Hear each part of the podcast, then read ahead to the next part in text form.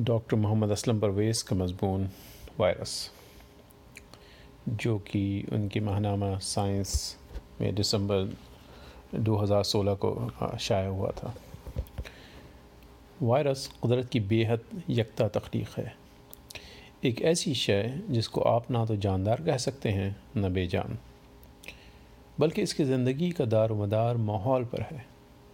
यह अगर जानदार के जिस्म में पहुंच जाता है तो वहाँ के माहौल में यह ज़िंदा हो जाता है, और अगर जानदार के जिस्म से बाहर रहता है तो उस माहौल में यह बेजान हो जाता है। जानदार व बेजान के दरमियान मुअल्लक़ यह बेहद खफीफ और मुख्तसर हस्ती बेहद सादा होती है। प्रोटीन के ग़िलाफ़ या कवर में न्यूकलिक एसड का टुकड़ा, जो RNA भी हो सकता है और DNA भी, गोया एक लिफाफा और उसमें एक ख़त। यह ख़त आज इंसानों के लिए मौत का पैगाम बनकर आया है। वायरस के ज़रिए फैलने वाली बीमारियों की फहरिस्त तवील भी है और पुरानी भी। शायद ही कोई इंसान हो जो नज़ले का शिकार ना हुआ हो।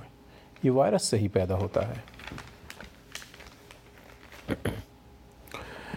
पोलियो के अलावा खसरा, मीजल्स, मम्स, हर्पीस, छोटी माता या चिकन पॉक्स, वायरल पेचिश, पीलिया, हेपेटाइटिस, दिमागी बुखार, मेनजियाटिस और वायरल निमोनिया वायरस से होने वाली मारूफ बीमारियां हैं।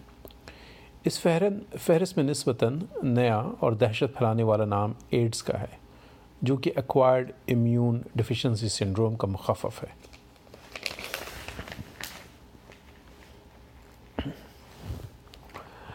ये वो बीमारियां हैं जो मुख्तलिफ़ क़िस्म के वायरस इंसानी जिस्म में दाखिल होकर पैदा करते हैं। अभी हम इन वायरसों के हमलों से बचने की जदोजहद में ही थे कि अचानक इन पैदल वायरस के साथ सवार वायरस भी आदम के। इस क़िस्म के वायरसों ने मच्छर की सवारी गांठी और मच्छर में सवार होकर इंसान पर धावा बोल दिया। यक न शुद्ध दो शुद्ध। एक तरफ तो हम खुद मच्छरों से फैलने वाली मलेरिया जैसी बीमारियों से बदहाल थे कि अब मच्छर वायरस भी फैलाने लगे। मच्छरों के ज़रिए फैलने वाली वायरस अमराज में जर्द बुखार यानी येलो फीवर सही मानों में अफ्रीकी दहशत था। इसका जिक्र 17वीं सदी में मिलता है और लाखों लोग इसका शिकार होकर हलाक हो चुके हैं। आज भी औसतन हर साल 30,000 अफराद इसमें मुब्तला होकर हलाक होते हैं। इन तमाम ताज़ा तरीन और मुहलक बीमारियों का रास्त ताल्लुक़ मच्छर से है। यहाँ एक अहम सवाल ये उठता है कि ये मच्छर इतनी ज़्यादा तादाद में कहाँ से आ गए और क्यों। मच्छरों के रहने की कुदरती जगह जंगलात थे। वहाँ की नमी और पानी से भरे छोटे बड़े गड्ढे इनका मस्कन थे। जब इंसानी आबादियाँ और सनतें बढ़ीं तो जंगलात साफ़ किए गए। जंगलात के कटने से जहाँ और बहुत से जानवर बेघर हुए, वहीं मच्छर भी हिजरत करने पर मजबूर हो गए और इन्होंने खेतों और इंसानी आबादियों का रुख किया। जंगल में वो जानवरों के खून पर गुजारा करते थे, अब इन्होंने इंसान के खून की खुराक को अपनाया और उस पर गुजारा करने लगे। जंगलों में तेज़ हवाएं इनको हलाक कर देती थीं। घरों के अंदर ये हवाओं से और दीगर कुदरती आफात से महफूज हो गए। शदीद गर्मी से भी बच गए जो इनको मार देती थी। ठंडक की छांव में पनपने लगे। कुछ नस्लें, ख़ुसूसन जो वायरस बीमारियां फैला रही थीं, दिन की ज़िंदगी की आदी हो गईं। अब ये अपने शिकार से दिन में ग़ज़ा हासिल करने लगीं, यानी दिन में इंसान का खून चूसना शुरू कर दिया।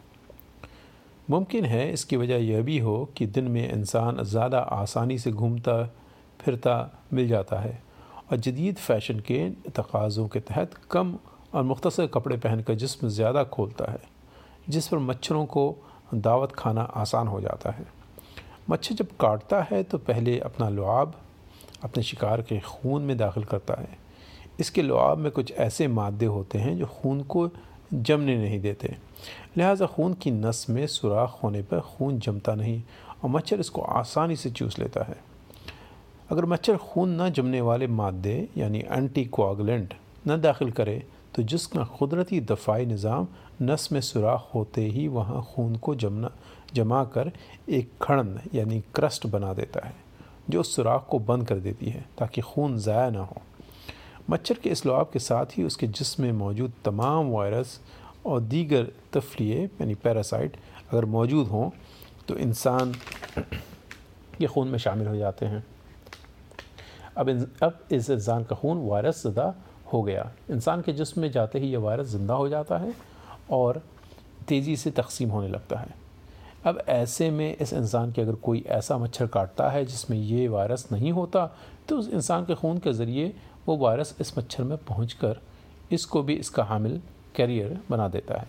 कोया मुतासर इंसान इस बीमारी को इस तरह भी फैलाता है। वायरस की वजह से पैदा होने वाली तमाम बीमारियां, चाहे वो नज़ला हो या एड्स या चिकनगुनिया, लाइलाज हैं। जब वायरस का दौरान ख़त्म हो जाता है या जिस्म में उसके ख़िलाफ़ कुदरती तौर क़ुव्वत मुदाफ़त बढ़ जाती है तो मरीज़ तंदुरुस्त हो जाता है।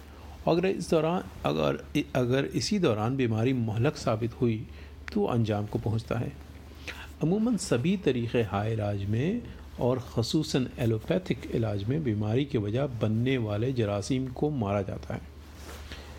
दीगर अक़साम की बीमारियां फैलाने वाले जरासीम, चाहे वो पौधों के ख़ानदान के बैक्टीरिया हों या जानवरों के ख़ानदान के पैरासाइट, सभी जानदार होते हैं, लिहाजा हलाक किए जा सकते हैं। वायरस चूँकि जानदार नहीं होता और जानदारों के जिस्म में जाकर उन्हीं जानदारों के जिस्म के अज्जा की मदद से अपनी कापियाँ तैयार कर लेता है, लिहाजा उसका ख़त्म करना नामुमकिन साबित हो रहा है। वायरस के जिस्म का अहम तरीन हिस्सा उसका न्यूक्लियाई मादा यानी RNA या DNA है। अगर इस चीनी मादे को दवाओं से बर्बाद करा जाए तो मरीज़ के जिस्म का चीनी मादा भी मुतासर होगा। अब वो वायरस बीमारी से कबल दवा से ही मर जाएगा। किसी भी वायरस का टीका भी अभी तक कामयाब नहीं बन सका है, क्योंकि ये सभी वायरस इतनी तेज़ी से अपने आप को तब्दील करते हैं कि एक किस्म को कंट्रोल करने के लिए जो टीका बनता है वो दूसरे किस्म के लिए बेकार होता है। टीके का मामला ताले चाबी जैसा है, अगर कहीं एक किस्म का ताला हो तो आप उसकी चाबी बनवा सकते हैं, लेकिन अगर ताले के लीवर हर आन बदलते रहें तो आप ना तो चाबी बना सकते हैं और ना ताला खोल सकते हैं। आज की मेडिकल साइंस के आगे सबसे बड़ा चैलेंज यही है कि इस सारा तरीन शय को हलाक या बेअसर कैसे करें।